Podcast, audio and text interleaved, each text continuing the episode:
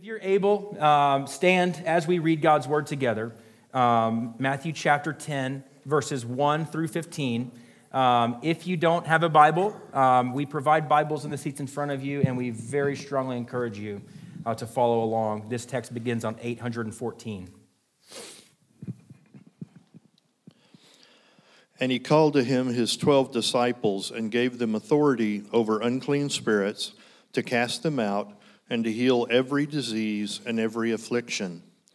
The names of the twelve apostles are these. First Simon, who is called Peter, and Andrew his brother, James the son of Zebedee, and John his brother, Philip and Bartholomew, Thomas and Matthew the tax collector, James the son of Alphaeus, and Thaddeus, Simon the zealot, and Judas Iscariot, who betrayed him.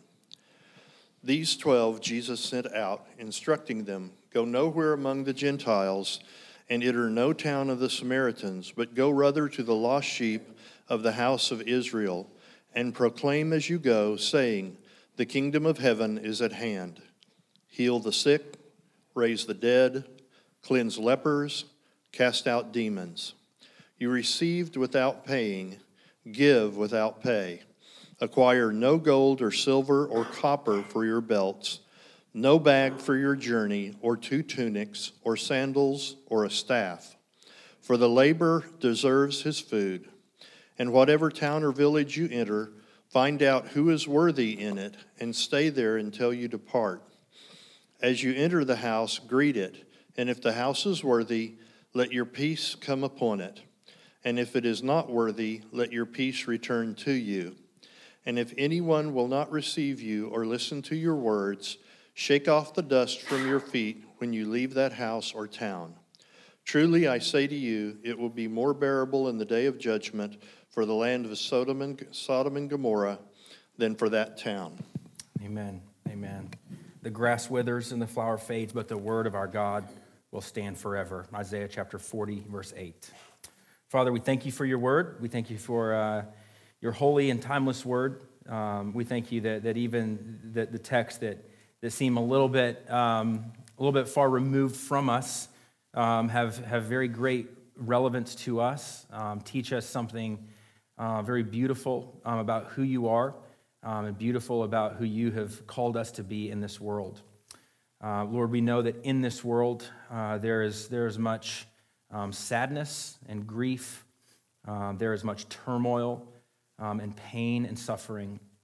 Um, Lord, we, we pray specifically for our, our brothers and sisters in, in Nashville um, this morning, Pastor Chad Scruggs and, and his family, Lord, as he shepherds his people there, um, while also feeling, the, feeling the weight of, of, of this darkness and the reality of, of sin in the world. And so, Lord, we pray uh, for, for those brothers and sisters at Covenant Presbyterian um, and that congregation there. Uh, Lord, that you'd bring great comfort. And um, Lord, we also know that there's, there is uh, just a, level of comfort that we, as your people here in Oklahoma City, need. Um, Lord, in, in, this, in this room um, is representative of, of many joys, uh, many, many struggles. Um, and so, Lord, I pray that you would, you would comfort um, and that you would um, use us as, as your body to, to comfort one another, to love one another, to, to bear the burdens of one another. And so we, we thank you for our time here. And uh, we pray that your word would, would bring us great comfort and great confidence. Um, that though there are many troubles in this world, um, that you have overcome the world. Um, and that we, through uh, what Christ has done for us, um, have also overcome. In your name, amen. Amen. You may have a seat. So here we are picking back up in Matthew chapter 10. I don't know about you, but it doesn't really feel like a Palm Sunday text, um, does it? Uh, it doesn't really feel like a Palm Sunday text. It's actually kind of been a little bit of a habit of ours um, over the years um, to, to, to not, you know, just like go swing for the fences on, on Easter. Um, I, don't, I don't know about you, but growing up, like that was swing for the fence Sunday. Um, and so the, the great thing about the resurrection of Jesus and the gathering of God's people is that every week we celebrate the resurrection. Um, and, and we make it a, a, very clear point every single Sunday um, to, to make a point of the death and resurrection of Jesus, uh, which is part what we do in our proclamation, but also what we do in our practice of coming to the table Um, I hope that you see the Lord's, the Lord's table as a reminder every single Sunday of the death and the resurrection, of Jesus. Um, speaking of Easter, what we also may, have made a habit of is to never give anyone a hard time um, that we have not seen since last Easter. Um, okay? So, uh, so, so, you know, the joke about the CEO Christians, right? Christmas, Christmas and Easter only Christians. Uh, we don't, we don't, we, I know I just made a joke about it, but we really don't joke about it. Uh, because here's, here's the deal. I think that those churches that, that really make people feel uncomfortable, um, really what they don't realize is that the indictment is a lot on them. Um, how well have they served and reached out to those who we haven't seen? And so it's a challenge even for us as a body. Um, if you don't see someone, um, pastors have that responsibility, but we really all share that responsibility.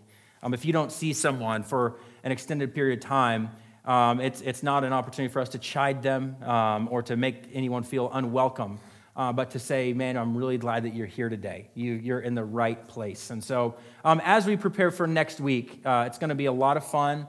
Uh, we're going to worship together um, after the service. You know, all sorts of people feel all sorts of different ways. We feel okay about Easter eggs uh, we, because we've got children here and they love candy, okay? And we'll have all the kids in the service with us. Easter eggs is a great incentive for them to just calm down a little bit. Um, there's Easter eggs coming. And so, uh, following the service next week, we'll go out into the field and scatter some eggs, and the kids will pick up eggs and have candy, and it'll be a, a, a wonderful time.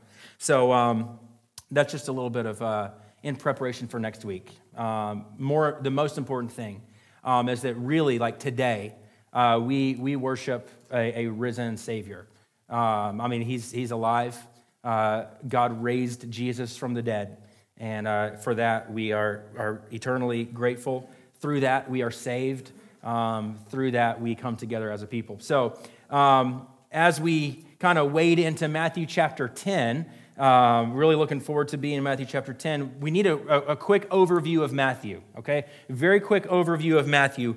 Um, remember that the foundational claim of uh, and, and uh, of the purpose of Matthew is that Jesus is the son of David, the son of Abraham. That's the, that's, that's the very first words in Matthew, and that's the foundational uh, claim of the purpose of Matthew. That's why he writes this, is to show that Jesus is the son of David and the son of Abraham, meaning that Matthew's gospel as account is intended to reinforce that Jesus is the one who had been promised by God for hundreds and hundreds and hundreds and hundreds, if not thousands and thousands of years. Uh, that, that, that Jesus is that one that God promised. And it's, it's believed that the main audience of this gospel account um, and the main purpose is to reinforce confidence in those who were Jewish Christians. And so that, that's kind of what's believed to be the audience of this book. Those who, sometime after the death and the resurrection of Christ, maybe a couple decades later, that Matthew's writing this book to a group of Jewish converts, those who were Jews who became Christians, and, and maybe not only Jewish converts, but maybe just those who would have been very familiar with the Jewish faith. And so that could have also been Gentiles. And so it's possibly a mixed congregation, but, G, but Matthew is saying, hey, this Jesus is the one who the Jews expected for a very long time. And so, for the purpose of understanding today's text, Matthew chapter 10, verses 1 through 15, it's important for us to be aware that this gospel was written decades after the life, death, and resurrection of Jesus. Um, so, if, if, if you haven't caught that yet, we need to be certain that we know um, that this isn't like a play by play account of Matthew. Um, he's, he's not writing this down as things go. No, he's writing this a couple of decades likely after the life and the ministry of Jesus. And so by this time, by the time that Matthew comes out, you know, like this was like we go to the movie theaters to see to see like uh, back in the day it was like when's the next big letter coming out when's the next gospel coming and so um, when when when uh, but by, by this time uh, it, it's very likely that Pentecost had already happened, Acts chapter 2. Um, it's, it's likely that Paul had been converted by the time that Matthew writes and, and, and distributes this. Um, and, it's, and it's likely that several of Paul's letters may also have been already been written. Um, and so Matthew is kind of inserting his gospel narrative into the mix of the letters that are circulating. It's well after the life of Jesus. And, and most importantly, Not only had Pentecost happened and Paul been likely converted and the letters likely had started being circulated, uh, more importantly, the gospel was well spread and on its way into the nations. The gospel was, was out there, just as God intended for it to be all along. And so the impact of the gospel by this time that Matthew is writing was clearly observable. Like the, the people were believing the gospel, people were trusting in Christ, they were submitting themselves to Him and following Him. And so, understanding this, I tell you this because understanding this will help us understand and rightly interpret what today's text is all about. You'll often hear us, in fact, last week we kind of used this language. You'll often hear us use language in, in regards to the scriptures of prescriptive and descriptive. You'll hear prescriptive and descriptive language. Prescriptive refers to those parts of the scriptures um, that, that seem to prescribe a way of following Jesus or a way of life that God has written in His Word that is to be obeyed and, and understood for all people at all times. Now, that doesn't necessarily mean that the other parts are irrelevant. We're just saying there are prescriptive texts and there are descriptive texts. Descriptive texts d- describe maybe what was going on and don't normally have any immediate response um, that we are called to make. Um, take the miracles, for example. Um, if the miracles are prescriptive, then how are we doing, church fam? No, probably not very good. Now, uh, do we believe in miracles? Yes. I'll just say that right here. Maybe you're like, okay, today's been weird. Yes, we believe in miracles. Um, and, and we'll say that very, very confidently. But the miracles, for example, um, the, the accounts of the miracles of Jesus aren't written prescriptively such that we are now to go out and do the same thing. Rather, they are descriptive of the ministry of Jesus, and the application that we take away is that we have a Savior who is sufficient and authoritative and capable and worthy of our trust. Remember, we talked about that over and over with the miracles. Hey, if we, if we believe that this is how Jesus acts all the time in response to our questions for healing and our, and our, and our desire for healing, then we will be crushed. If we take um, this text as prescriptive as to what we ought to do, then we will go into despair because we think, well, obviously I'm not honoring God and I must not have enough faith or else I would be healing people. Uh, that's, that's not how those things work. And so these miracles are rather descriptive rather than prescriptive. And so, what we also have to acknowledge in the descriptive prescriptive conversation um, is that we are limited. Amen? We are limited people. We cannot always rely on ourselves to distinguish between descriptive and prescriptive. And so maybe you're like, well, how do we know what's descriptive and prescriptive? Well, I think that there are things that are consistently taught throughout Scripture, um, and, and the, the, there, are, there are many of those things in which we may be confident they are prescriptive of how God expects his people to live. And so if, if we see a text and we say, okay, how does this fit with the whole counsel of God? Are, are there other places where this is commanded? Are there other places where this is instructed? Are there clear commands from, from all the, the writers of the Bible um, that give us some sort of ice thick enough to hold us um, that we would say this is likely a prescriptive command. And so the Sermon on the Mount, some people want to say, well, that's just for a future time. I would say the, the Sermon on the Mount is not a, a, a teaching that saves us, it's evidence that the Sermon, Sermon on the Mount is Jesus is saying, hey, this is what people, this is what life within my kingdom is all about. And there are other places all throughout Scripture that command us the very same things that Jesus teaches in the Sermon on the Mount. Um, and so I, I think that um, there are things consistently taught throughout Scripture that we may be confident and uh, that, that are prescriptive in how God expects his people to live. And here's, here's a quick caution on this, okay? Because I know what some of you, I know, I know some of our like approaches to Scripture and, and some of our, the way that we're wired by, by a good creator. But here's a caution. We don't approach the Scriptures as Sherlock Holmes. We, we don't we don't approach the scripture as Sherlock Holmes merely seeking out the bare minimum of what I'm supposed to obey. That happens a lot. All right, what is, what, what is you know, what, what's, the, what's the bare minimum I must do in order for God to love me? Well, first of all, God's love for you has nothing to do with what you do, it has everything to do with what Christ has done. And because of what Christ has done in you, we are now enabled to obey him and to follow him and to follow him joyfully and, and lovingly submit to his will for our lives. And so we don't, we don't do anything in order to be loved by God. We trust in what Jesus has done so that God has now accepted us. And so we approach the scriptures always as Christians. I just need to say this because, listen, you, you may not understand it, but what I'm about to say is the thing that we've not done and is the reason why the culture is in some of the place that it is. Um, what we do is we approach the scriptures submissively. We approach with a submissive approach, a submissive mindset, not setting ourselves up as lords over the text, but as those under the Lord of the text. And so that's how we approach the scriptures, not as Sherlock Holmes. Um, now, does the scriptures check out? Absolutely.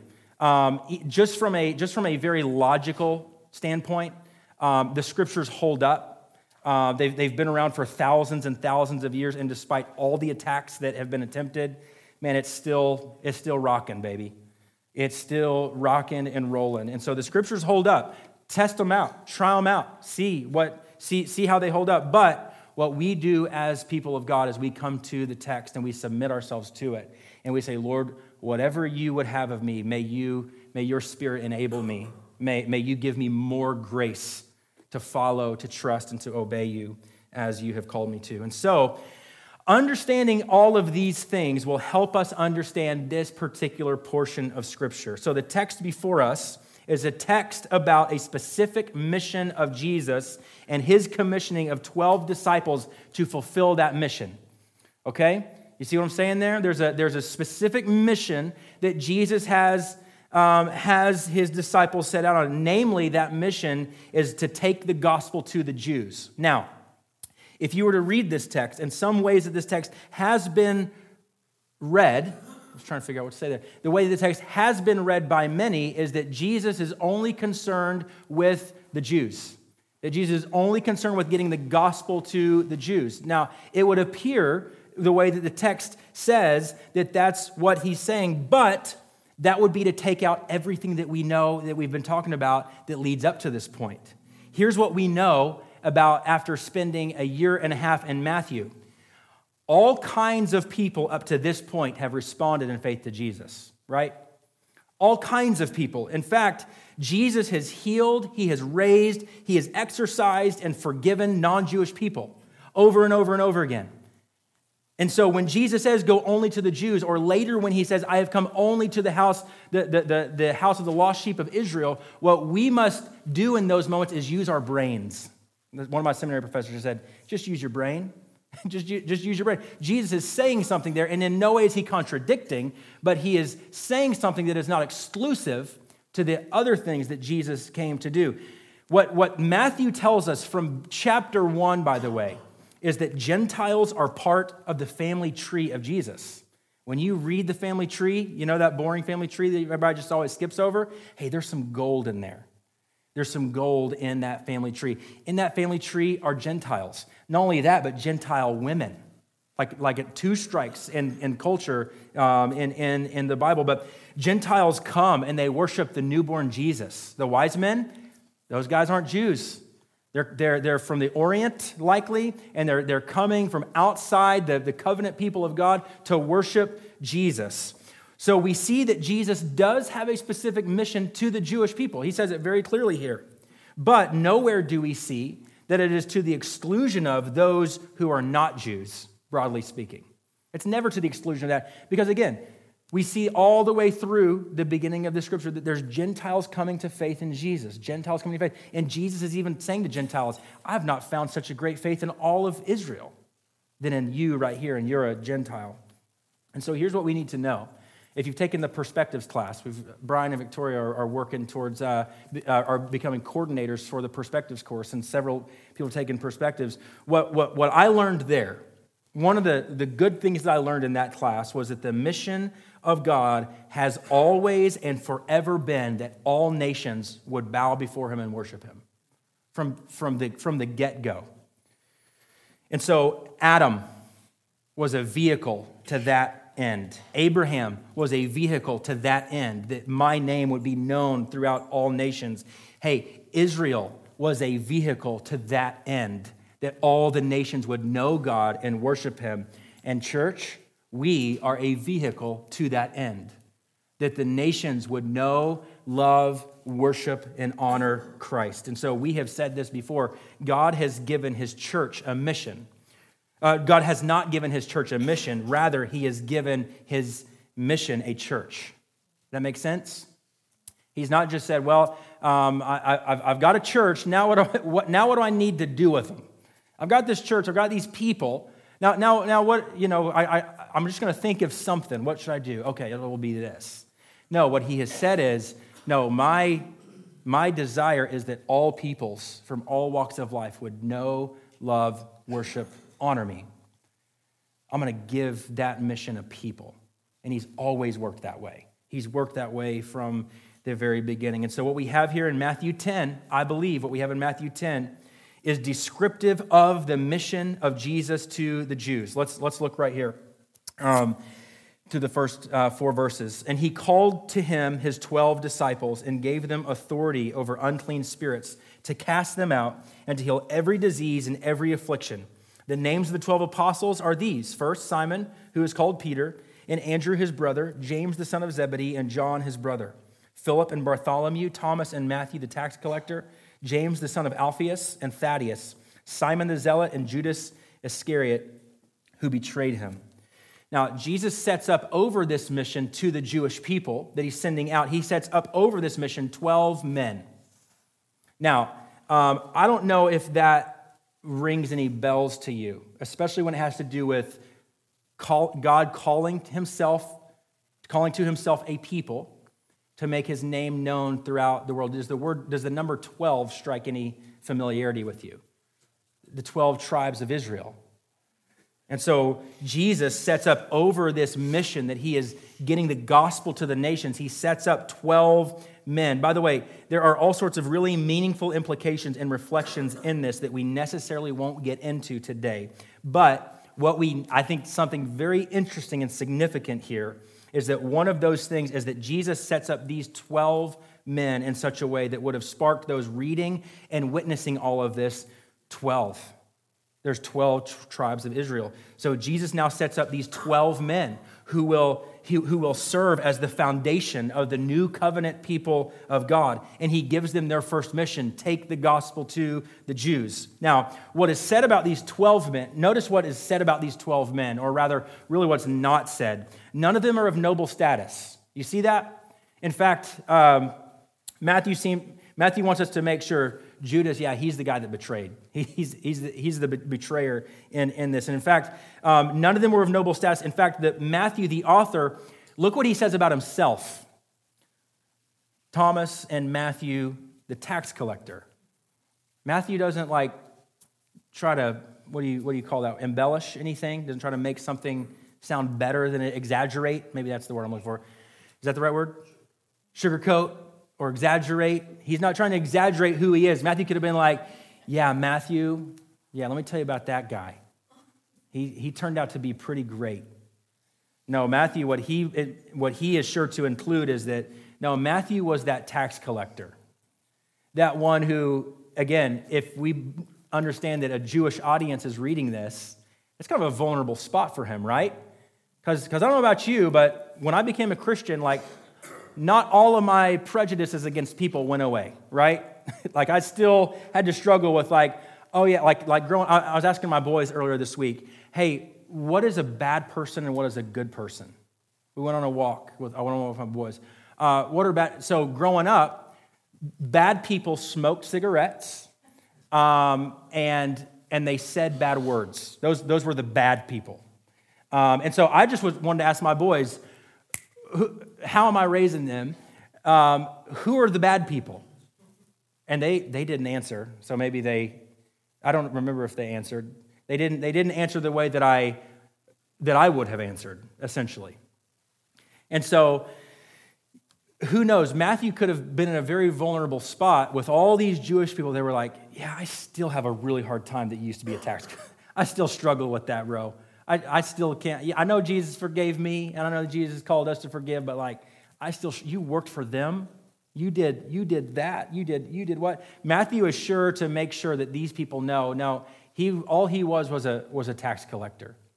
And I think what, what Matthew wants us to know is that these are the men that Jesus has chosen to serve as those who will take this gospel message to the nations.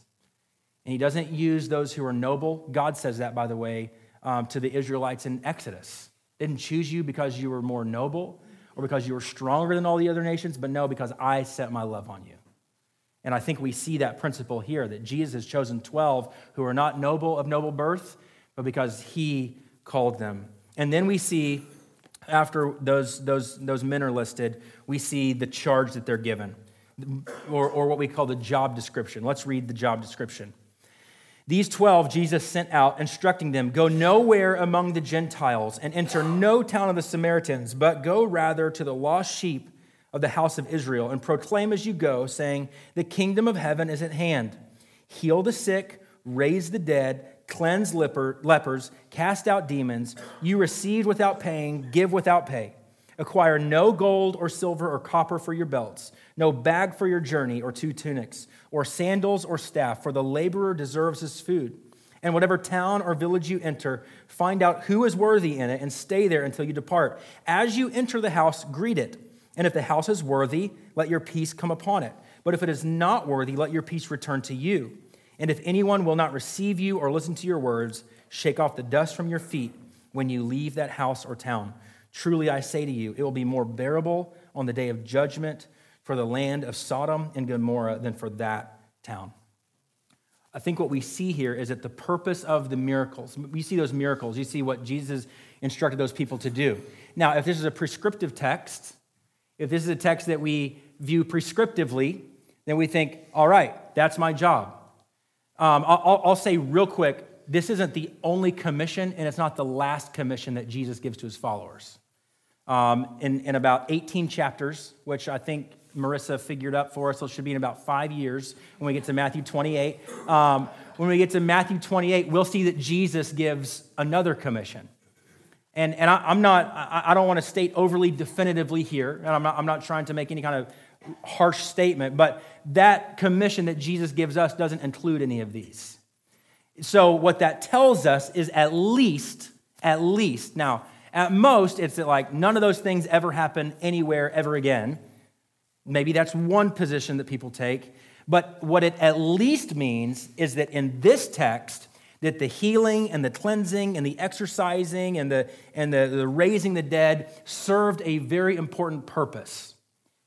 Jesus gave them this authority and this ability to, to, to fulfill a specific purpose. And we're going to look at what that purpose is. The purpose of the miracles and the, and, and the disciples' authority to perform them, I believe, is to serve as a grace and a sign to the Jews to trust that Jesus is the one who would come. So when, when Jesus says, do these things, the, the reason why he's giving them the, them the authority and the power to do it is as a grace towards them that the Jews would see these things, and not that those things would become an end in and, of, in and of themselves, but that they would become a means by which they would place their trust in Christ as the coming Messiah.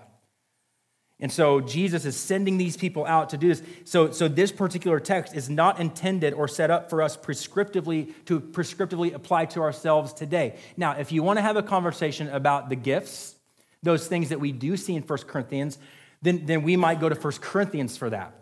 Um, what I have seen oftentimes is pastors take this text and say, here's what Jesus did in this text. The same Spirit of Jesus lives in you. Now you go do the same thing because it's the same, same commission, same everything. I believe that this text, we're just talking about this text here, okay? I believe that this text is intended um, to fulfill a very specific mission that Jesus is giving his people. And so the miracles listed here and the authority given are very specific to these 12 to these 12 men and are intended to accomplish the thing that Jesus is sending them to do, and that's to take the gospel to the Jews. That, the, that, that, these things would serve as a sign to the Jews that this is the guy who would come. So we see that Jesus has the desire to see those who are the covenant people of God, the Jews, to, to trust that he is the Messiah. Jesus saying, I'm the fulfillment. I'm the fulfillment of all your longings, all your hope, all of the promises, and all of the promises of God that they believed in as a people. Corinthians says they have all those promises have found their yes in Jesus. And Jesus is saying, I'm the yes. The promises of God, the covenants of God, Paul will later say, have all found their yes in Christ. Christ is saying, I am the great fulfillment of your longing and of all things that you could be hopeful for. So Jesus says in verse 15, look what he says in verse 15. Um, let's read, read that one more time. Truly I say to you, it will be more bearable on the day of judgment for the land of Sodom and Gomorrah than for that town. Hey, real quick, did somebody see somebody walk up? Are they still there? Okay, just, just checking in. Let, let's see what, uh, what what's, uh, chapter 10, verse 15 says. Uh, we, we just read that, that on that day, it will be more bearable for Sodom and Gomorrah than for those who refuse to trust and believe in Christ as the Messiah. Now, we know the devastation that fell upon Sodom and Gomorrah, right? You remember that story in the Old Testament? We know about the, the devastation. Um, the world knows about. By the way, the world knows about, even those who are not of the faith. You say Sodom and Gomorrah, like we know things didn't turn out well for them, right? And, and, and what Jesus is saying here is that, that this hard hearted, stiff necked, disobedient, wicked people, that it will be more bearable on that final day of judgment for them than for those who refuse to believe the message that the, that the disciples are carrying to them. And that's a heavy statement, right? I mean, I don't know about you, but sometimes I have a, I have a problem comparing myself to other people. Um, Sodom and Gomorrah really isn't one of those places I have a hard time not comparing myself to. I don't know about you, uh, but Sodom and Gomorrah, I, I, feel, I feel pretty, pretty good about myself when I weigh myself up against them. Jude chapter 7. Turn with me to Jude the book of Jude.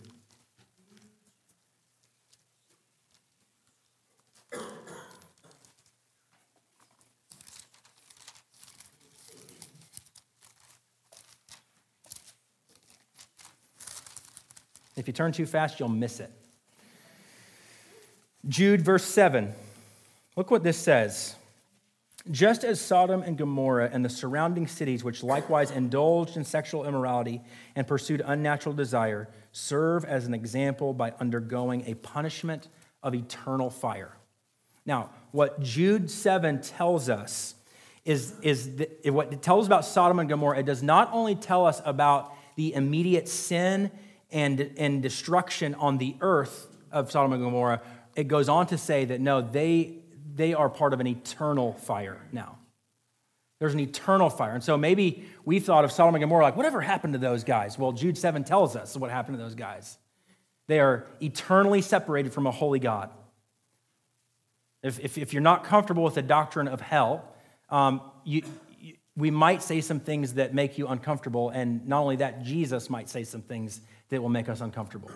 But what Jesus says and what, what Jude says is that Sodom and Gomorrah not only was just destroyed, but they are part of an eternal fire separated from God. And so, again, the Bible not only speaks of the sin and destruction, but their place in eternity. These two cities, as wicked as they were, as wicked as they were, they never had, what I believe, they never had the tangible, declared proof of the Messiah and the gospel that these Jews were sharing. That um, sharing that day. So Jesus is saying that Jesus is saying that there will be a particular weight and a particular gravity to those who have heard the gospel, have seen the Savior, yet have rejected him and remain in unbelief. Essentially, what Jesus is saying here is like their, their, their minds will be very aware of what they heard but never trusted. Um, one, one way that I've heard this put is that you will be account, held accountable for what you know. And, and what Romans 1 will tell us is even if the gospel hasn't been declared to you, that creation cries that there's a creator and that no man is without excuse. And so, in the end, when we stand before God, you will be accountable for what you know. And what Jesus is saying here is that in that day, people are going to realize we heard this. Man, can you imagine that moment for a second? Imagine you've passed from this life into the next, into eternity. And what you may have not fully known or believed here, you know with clarity there. And you also know where you're headed. And what Jesus says is that there's going to be uh, uh, essentially, Cliff Notes version, essentially, there's going to be a moment that you stand before your God and that you have heard the gospel and yet have not believed the gospel, it will be more bearable on that day for Sodom and Gomorrah than for that person. Because you have clearly heard the gospel, you have clearly seen the Savior. It has been before you, the gospel has been proclaimed. And in that day, that will be a tough day. So, to the Jews, this would have been a shocking claim. They would have in no way put themselves in the category with these two cities, much less in a worse place off than them, right? Jews would have known about Sodom and Gomorrah, and they would, again, like, like I often feel, they would have felt really good about themselves. At least we're not as bad as those guys. And Jesus is like, yeah, there's a day coming where if you don't believe, that day will be worse than what they experienced. And so, this may not be a prescriptive text for all of us all the way through, but we will understand this text rightly if we recognize the places where the application is universal and eternal. And so, let me just give you five quick um, applications that apply to us today. I'm just going to read them. Jesus has all authority, and all authority is given by him. That's what we see in this text. Jesus um, commissions these 12 because he has authority. Can we just say something? Any authority that anyone has in all the world is derived authority. What that means is it's authority that's been given to them. Men in your home, you've been given authority by God. You don't inherently hold authority um, your authority is derived from the all authoritative God. Now, you have a very deep level of authority there in your home and in your marriage, but all authority has been given by God. It's all derived, other than the authority that God has. No one gave him authority, no one gave permission to God to have authority.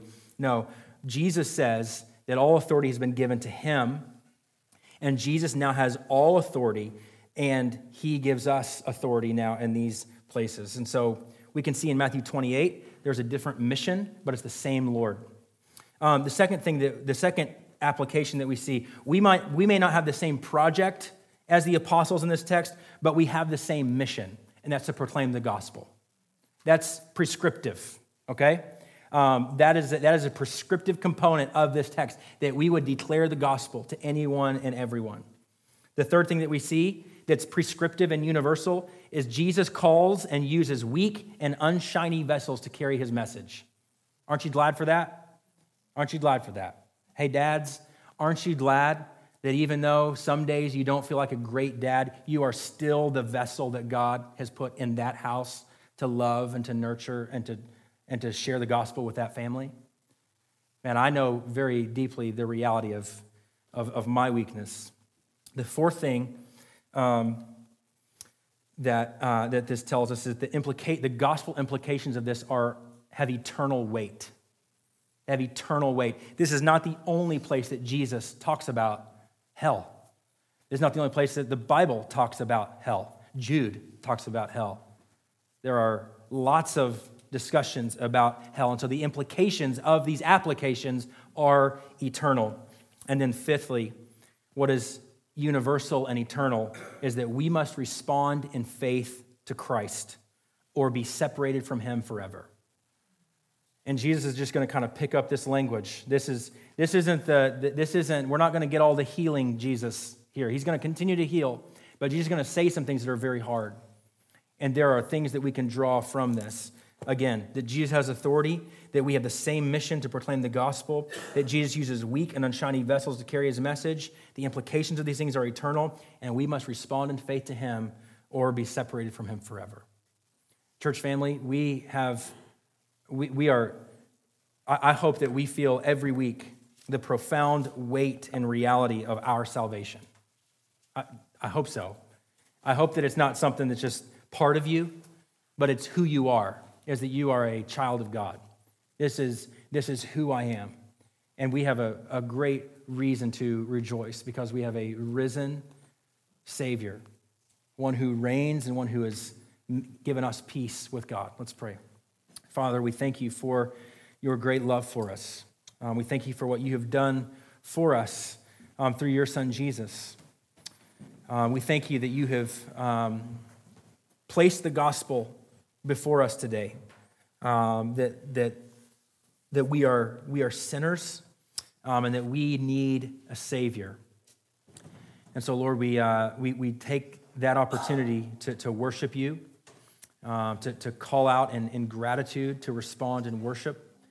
Um, and Lord, we also um, take the seriousness of this message, the weight of this message to a, to a world who doesn't know you, to to a world that is lost um, and headed to, a, to an eternity separated from you. And so we take the, we take the, um, we take the seriousness of this message um, and we share it with others because we know uh, from what place we have been saved and we know to whom we have been saved, to whom we've been united. And so we pray, Lord, that you would um, just help us in these ways um, to understand and to worship you in, in grateful uh, response. Praise things in your son's name. Amen.